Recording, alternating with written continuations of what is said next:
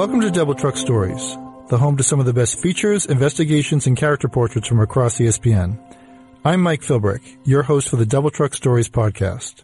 Remember to subscribe to Double Truck Stories podcast on the ESPN app, Apple Podcast, or wherever you listen to podcasts. When Naomi Osaka takes the court, her job isn't to recognize the gravity of the moment. Her job is to remember to be Naomi Osaka. And that person is a self-described nerd who possesses not only the physical skills to dominate a tennis tournament, but as a balance you don't find very often. It's one where she knows she's not bigger than the game, but she also knows she's big enough to play the game with anyone. So what happens when destiny becomes a reality and she takes down superstar Serena Williams in the US Open final? Well, even in the middle of a life-changing moment, if Naomi Osaka is being Naomi Osaka, she apologizes. Stick around after the story for my conversation with ESPN writer Aishwarya Kumar as we talk about how the path to sustained success needs to be paved with humility. Now we present Getting to the Heart of Naomi Osaka's Success by Aishwarya Kumar. It's the biggest day of Naomi Osaka's life. She's about to play her first Grand Slam final in a few hours. And she can't eat a bite of food. She can't even go near anything that smells like food. The mere thought of it makes her want to throw up. She woke up and found she sweat through her shirt. She spent hours pacing her hotel room and repeatedly called her sister, Mari, who tried to get her to think of the final as just another match. I yelled at her and said, What do you mean, just another match? It's a Grand Slam final, and it's Serena, Naomi recalls in her unique way of remembering conversations. But how is it the same Osaka, who couldn't keep food down mere hours before, stepped out onto the court for the final and handle the controversies which surrounded it to beat her opponent, and not just any opponent. If you have followed her on the main stage over the past year, it might not make any sense. Off the court, she shies away from people and conversations. She's self-admittedly nerdy and loves playing video games into the wee hours of the night. She gets nervous before big matches. She apologizes a lot. She goes on random trains of thought and calls her brain weird. She's shy and funny, especially in press conferences. She's such a perfectionist that she just gets down on herself and is too hard to herself. So I have to be the contrast to do that. Sasha Bajin, Osaka's coach and former hitting partner to the stars, Serena Williams, Caroline Wozniacki, to name a few, told reporters earlier this year. If she's too negative, I have to go and say, it's okay, the earth is round, the grass is green, and we keep moving on. But in general, she's more hard on herself than she should be. For a 20 year old to stay this humble, I mean, we went to the movies celebrating Indian Wells' victory. On the court, a sense of calmness washes over her. She loves it when 20,000 people are watching her smash point after point and when fans scream out words of support. She thrives when the crowd is against her. It all motivates her to play her best tennis. I'm not an attention seeker, Osaka says, but whenever I play tennis, I feel like it's something that I'm really good at and it's something that I know. Not that it's a talent, but that I have worked on it for so long, I want people to watch. That paradox has so far worked for Osaka. It is also what will propel her to become one of tennis's biggest stars. Two hours after her 6-2, 6-4 victory against Williams, Osaka walked into the players' lounge, US Open trophy in hand, looking dazed and clearly overwhelmed by the number of reporters and organizers who were seated around the table ready to pepper her with questions. Bajin, who had just received his US Open trophy, the coach of the winning player receives it later in the day, walks around and shows off his prize. My trophy is here, he says loudly. She looks at him and smiles.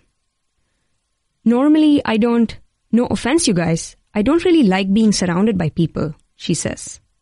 When one journalist asked her if she was worried about what her idol Serena would think of her after beating her for the second time this year, Osaka said, Oh God, I'd never thought of it that way. I hope Serena isn't mad at me or something. Isn't it like raising a kid though? The kid grows up with you, and then you're looking at the kid like, wow, I'm proud of you. And then you're cooking something in the kitchen, and then the kid suddenly comes and cooks better than you. I don't know. She trails off. I'm sorry. And it wasn't the first time she apologized during the roundtable conversation. Even during the award ceremony after her victory, one of the first words she said was sorry. I know everyone was cheering for Serena, and I'm sorry it had to end like this. But Osaka's ability to compartmentalize so early in her career was one of the factors that led to her first career Grand Slam title. After her stellar run at Indian Wells in March, when she dropped just one set to win her first major tournament, Osaka had a bit of a slump, losing three straight matches in Washington DC, Montreal, and Cincinnati leading up to the US Open. She recalled crying in the locker room after each match, thinking she was a lousy tennis player. But she said she needed to experience failure to succeed again. She had to let go of the past and just do what she does best. Hit the tennis ball and have fun while doing it, she says. Then she arrived at the Open. Even before she hit a single ball in Flushing Meadows, experts and coaches expected her to make a breakthrough, and soon. Tsuyoshi Yoshitani, a sports reporter with Kyodo News, predicted Osaka would become the first Japanese player to win a Grand Slam. Kei Nishikori told reporters early on in the tournament that Osaka was playing great tennis and had it in her to beat the top players. I hit with Serena almost every day for eight years, and Naomi's weapons are just as big, Bajin said during a press conference leading up to the event. She's not afraid of center stage either, and that's why I believe she has greatness within her. During her quarterfinal match against Aryna Sabalenka, Osaka gestured with her hands and mumbled to herself after going down a break 2-1 in the third set. She was clearly mad that she had made several forehand errors. Fans started to leave Louis Armstrong Stadium, but Osaka followed to break Sabalenka back 2-2 and went on to win the set and the match 6-3, 2-6, 6-4.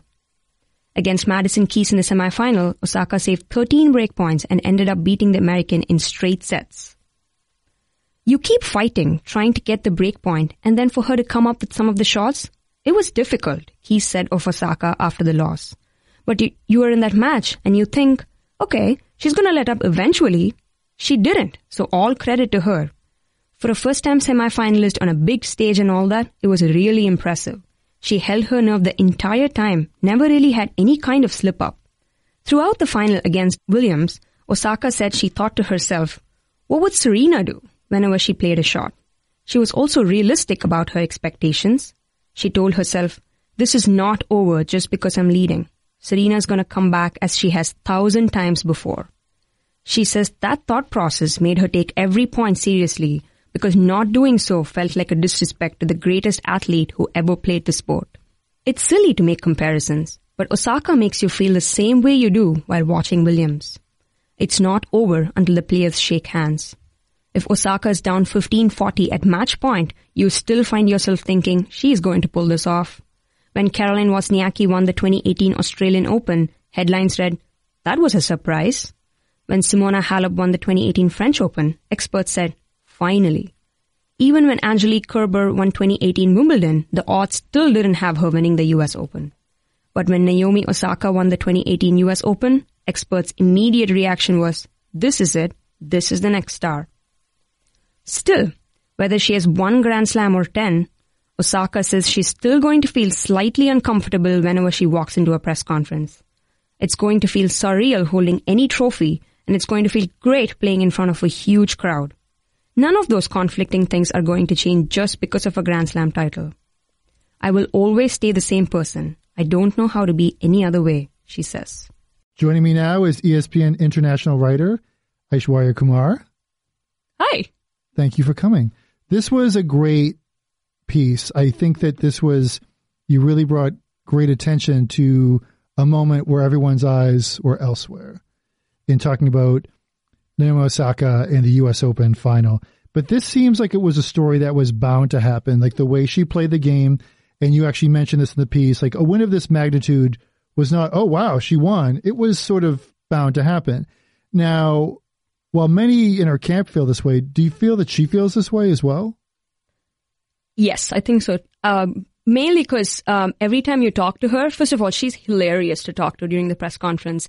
And second, um, I think there's some kind of clarity about her. She goes into every match, she says, thinking that she has a chance to win. She never goes goes into a match thinking, "All right, let, let me give this my best shot and see what happens." Mm-hmm. Right? So every time you talk to her and ask her this question, did you think you could actually win? she every time she answers, yeah, I actually thought I would win, and I would never go into a match thinking any other way. See, that's impressive. And then there was that match, the match where all the headlines from it. I remember I was somewhere where I was at an event where I didn't know I wasn't able to watch it, but everything on my phone that I was getting had nothing. I didn't even know who won because I forgot. I'll be honest, I forgot she was in the final, and everything was Serena, Serena, Serena. And now I know you didn't mention it in your piece, which I found compelling and refreshing because it took so much away from this her moment. And has Osaka ever talked about it or her camp talk about like did they bring it up afterwards in your experience with them or was it just like we're just going to focus on what happened? Well, uh, so initially, right after the the win, um, Osaka was was kind of like I didn't know what was going on. It kind of it, it so to be honest, I was um, courtside um, mm-hmm. uh, up on floor two, and it was really confusing. Nobody could hear what Serena was saying. Nobody could hear what was going on uh, right. the, when the code violations were called. So um, Naomi said that she didn't actually understand most of it. And, and she also said that as a child, she was told uh, to never focus on anything that was happening outside of tennis on the court. Mm-hmm. So she kind of turned around and like faced the wall for a little while when the oh, whole okay. thing was happening. Um, and um, immediately after, too, at the press conference, she was kind of like, you know what? I don't know what happened. My respect for Serena will never ever change. She's my idol. She's the reason I play the sport. Um, and she kind of just did her thing. She talked about her game. She talked about, uh, you know, she was emotional during the press conference. Um, she said that when she went and hugged Serena, it felt like she was a kid again because mm-hmm. she was so composed and so um, calm through the whole thing. And the minute it was all over, it was like she was a child looking at her idol um, and getting an opportunity to hug her. Um, which was interesting. But yeah, so she was, she kind of played it off like she didn't understand, which I believe because it was super confusing to right. kind of figure out what was happening but also at the same time, while it was confusing what was happening, and there are people that have opinions that, like, well, Serena, you broke the rules and you were wrong, and you should have been a little bit more professional. Um, what didn't come out until later was Osaka did reveal on Ellen when she said, "Oh well," when she came up to me, she and hugged her, as you said. She said, "I want you to know the booing is not you that you won," which I think it didn't come out until later, but that redeemed Serena a lot. I felt for that. But um, but then you go back, you know, this like this balance with Naomi Osaka about like calm and doubt and self doubt and confidence and all that. You open with that call from her sister, and you know the next match is no big deal. Like, does she, how much does she need those calls, or can, is she kind of balanced on her own? Um, I think it helps that she can make those calls, especially because her sister is also a tennis player. So to be able to have that intimate connection with somebody who plays a sport and is, you know, your sister is um, essential, I think. Uh, but I also think what's super interesting about Osaka is that she's just that. She's just a contradiction mm-hmm. as a person. And it's the minute she steps on the court, you watch her with no context. Had you just walked in on the semifinal, quarterfinal, or final mm-hmm. with no context, you would think she's done this like 10 times in the past. like there is so much calmness about her that she radiates.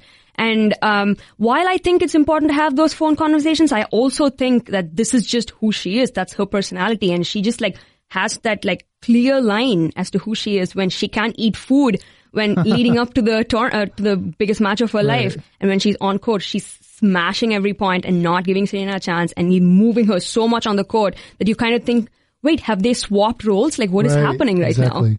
now? Now, do you, but do you feel that she needs, like, in order to walk out with that calm you talk about, where like she can just, once she hits the, her feet touch the court, it's like, peace, I'm fine, and I'm going to go do what I do. Can she do that? Do you feel without these moments of self doubt and negativity that she experiences? Probably like, she, not. Like, she needs like the other part of her brain to like be like, hey. Yeah, I think it's a 50-50, right? I think like the self doubt pushes her to be her best self and because she push, because it's, she's her best self, she's always in self-doubt because she, so even Sasha, her coach, talked a lot about how he has to calm her down sometimes because mm-hmm. she's always kind of so hard on herself and um, is so humble that never will she go out thinking she will think that she has a chance to win, but she'll never go out thinking this is my game or like this is I'm going to win this easily, right? Um, so I think it that is exactly her that that 50-50 that she has, that self doubt that she has, leads to her being that the best of herself on mm-hmm. the court, and we're seeing that she's 20 and she's doing so well. But it also seems like, in a way, you could say that she's two different people because here she is, Arthur Ashe Stadium. You were there. There's a lot of people there, and there's a lot of cameras, and it's live, and she knows it's being it's on TV and everything. But yet, gets the trophy, goes to the press room, and says, "No offense, everybody, but I don't really like being around people." So it almost seems like like that's what she need. Like she needs to be two completely different people. Absolutely. That was so interesting. So this was during the players lounge conversation that mm-hmm. um, we had with her. Um, and she came in, first of all, like she looked clearly like dazed and confused and was like, Oh my God, what are these people doing here? I just had the biggest moment of my life. And she sits down and like the first thing she says is, I don't like being surrounded by you guys. I'm sorry. right? Uh, well, she apologizes a lot too. Um, um, so it's like, it's super interesting. She is absolutely a contradiction, um, in the sense that she off the court does not enjoy people, mm-hmm. does not enjoy being surrounded by people. But the minute she steps on the court, she loves the 20,000 people that were at Arthur Ashe the other day. She said she absolutely cherishes the big stage because she, she works really hard at her sport and wants people to see it. And she knows it's not, it's not overconfidence, she says. She says that because it's hard work and she knows she's good at it, she wants people to be a part of that. And she also mentioned that because for a long time she played at tournaments where nobody was around, mm-hmm. it kind of feels, she feels validated when there are people around her just like being a part of that big moment in her life. Right. Now this, now that she's won, this is sort of, you know, this is a major in a sport where you're defined by how many of these you win. So this is the real test. I mean, while you could have looked at her potential and been like, well, look how humble she is and how she balanced and how well she handles it. I mean, if she loses that game, as I, uh, if she loses that game, she doesn't get a video message from her crush Michael B. Jordan that Ellen helped set up, and suddenly she's on, you know, you know, network television. But I guess the question is, while she's prepared to really handle this, how how do you think she will really handle all this? I think she'll remain the same. She'll she's gonna be that awkward, nerdy kid that loves to play video games and is going to be shy, um, sort of embarrassed to be herself, but also kind of, you know, is funny in a way that's like really quite unique. Um, and will crack these like really like one line jokes that'll make you want to laugh through the whole thing. And I think that's one of the things she said. She said she doesn't know how to be any other way. She's going to be uncomfortable around people outside the court. She's going to love playing in front of like 50,000 people if she gets a chance. And I think, um, that ability to be that nerdy and shy and embarrassed human off the court mm-hmm. and that calm and composed human on the court will probably remain the same. And I don't see that changing just because she's won a title now. So it seems like it's a control thing. Like you can mentally prepare yourself, you know, any of us, like, oh, when I go to this family event, there's going to be a lot of people there. So I'm kind of prepared for it. But it's the times when you're not prepared for it. Like you're not prepared. I don't know what questions you're going to ask me. I don't know what's going to happen when I walk down the street. And it seems that it's where it's one of calm, but part of calm for a lot of people is control. So it does seem like it's a control thing.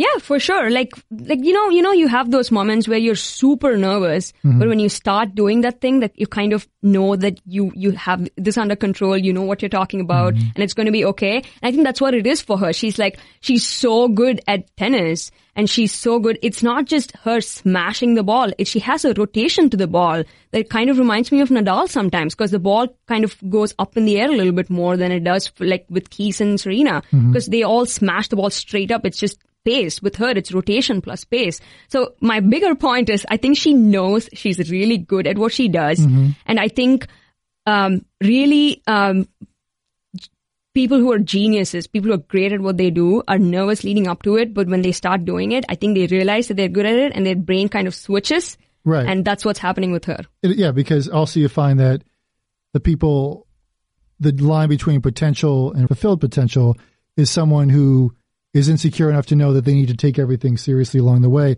In the back of all that, with Osaka, as you mentioned, is this unheard of humility for someone at this level where you made a point of in the story about how she said she had to take every point seriously because she felt that would have been disrespectful to Serena Williams. Now, is that sort of how she was coached, in your opinion, or by who you were able to experience how she grew up? Um, I think it's a bit of both. Uh, a lot of the time, even, even when the whole controversy was happening, as I mentioned earlier, she was constantly just trying to not look at what was happening. She was turned around. She was looking at the wall. So I think in her head, um, it's the person she's playing, it's the opponent at that point, and to give her 100% to whoever it is she's playing because anything less is a disrespect in her in her mind and i think that comes from being raised in that kind of like practicing so much giving yourself to tennis so much so that um, anything that's not 100% is not okay. So i think that's that's how she approaches it. So, I mean, I, you know, she admits to being slightly uncomfortable when she's being praised in a conference, press conference, and that seems with a lot of people of this ilk, like that's the key. Like whether it's a good writer or a good actor or anything, where once they start uh, listening and being like, "Oh, that's exactly what I thought you say," agreeing with the with the praise, like that's sort of where things sort of tend to fall off for a lot of people. So it seems as long as she can do that, like she can conquer anything. absolutely And and so yeah, there's a drive, and she, I mean, with all this humility though, there's still a drive there. She's still a professional athlete, but is she? Do you find that she's grounded enough that she would be at peace if, for whatever reason, she did not become the next tennis superstar? um, i strongly believe that she's going to be the next next tennis superstar Sure, but if for whatever happens that she didn't, like if I mean, if she got injured or like you just find that for some reason, you know, some people just you know they don't, they can't sustain it as long as they want to. But would she be at peace with what she's been able to do? I think so. Um, just because um, I think the way she, based on observations, the way she approaches tennis is so it is there's a purity to it. There's an innocence to it, um, where she's like she gives herself to the game, right? So in in according to her, if she if she's able to win a Grand Slam, she's able to win a major tournament. That itself is a huge deal, and I think then maybe not become the next biggest thing. Um, I think she'll be okay with that just because I think, I think, I think she, um, will try her best to rebound from whatever it is that has caused her to not be the best. I think because even, um, after Indian Wells where she won this year, she lost three straight first rounds in Montreal, DC and Cincinnati. And she told us that she just sat in the locker room and cried through it because she thought she just was not a good tennis player. But then I think her ability to like compartmentalize is so good that I think, okay, so the bigger point is I think she will try to rebound from whatever it is that has stopped her from not being the next biggest should star. that happen, right? Uh, but I think um, she will be okay with whatever she can achieve because she realizes how difficult it is, and she talks about it in like a very humble, polite, like every Grand Slam is going to be great and going to be surreal to me because everybody wants to get there, right? Every tennis player wants to achieve that. So you talk about how she jokes and the one-liners are great, but when I was um, part of, I mean, I didn't see that uh, before, but harkening back to an earlier part of early age of tennis, she reminded me a little bit of a Pete Sampras in a way of someone who could never really be as big as he should have been because of the fact that he didn't he didn't bring this like here we go personality everywhere he went. Like it was almost like kind of a joke that he was so quiet. Do you think while her game is probably going to rack up a lot of titles, do you think she'll have be able to have a, some sort of corresponding personality to be a superstar? I think that's a super interesting question because I think she's awesome off the court too. Yeah. Like even though she's shy and nervous, she's so funny and has this kind of everybody is laughing during press conference. Journalists are laughing. She is mm-hmm. laughing. She has these one line questions that she throws back at you when somebody mm-hmm. asks a question and she doesn't know the answer to it. So I think that's what sets her apart from like say a Simona Halep or a Madison Keys is that mm-hmm. she's super interesting off the court and has a great personality. And even though she's shy and sort of quiet, she's not boring. Every time you walk out of the press conference or any interview that you watch with her thinking, wow, that was really funny and like sticks with you. It's memorable. So I think that that's why it's super interesting to follow her. That's why she's fascinating because she's so funny off the court. Well, we'll definitely be watching her for a lot of years. Aish, thank you so much for your time. You're very welcome. Remember to subscribe to Double Truck Stories podcast on the ESPN app, Apple Podcasts, or wherever you listen to podcasts. Thanks again, and we'll be back soon with more Double Truck Stories podcast.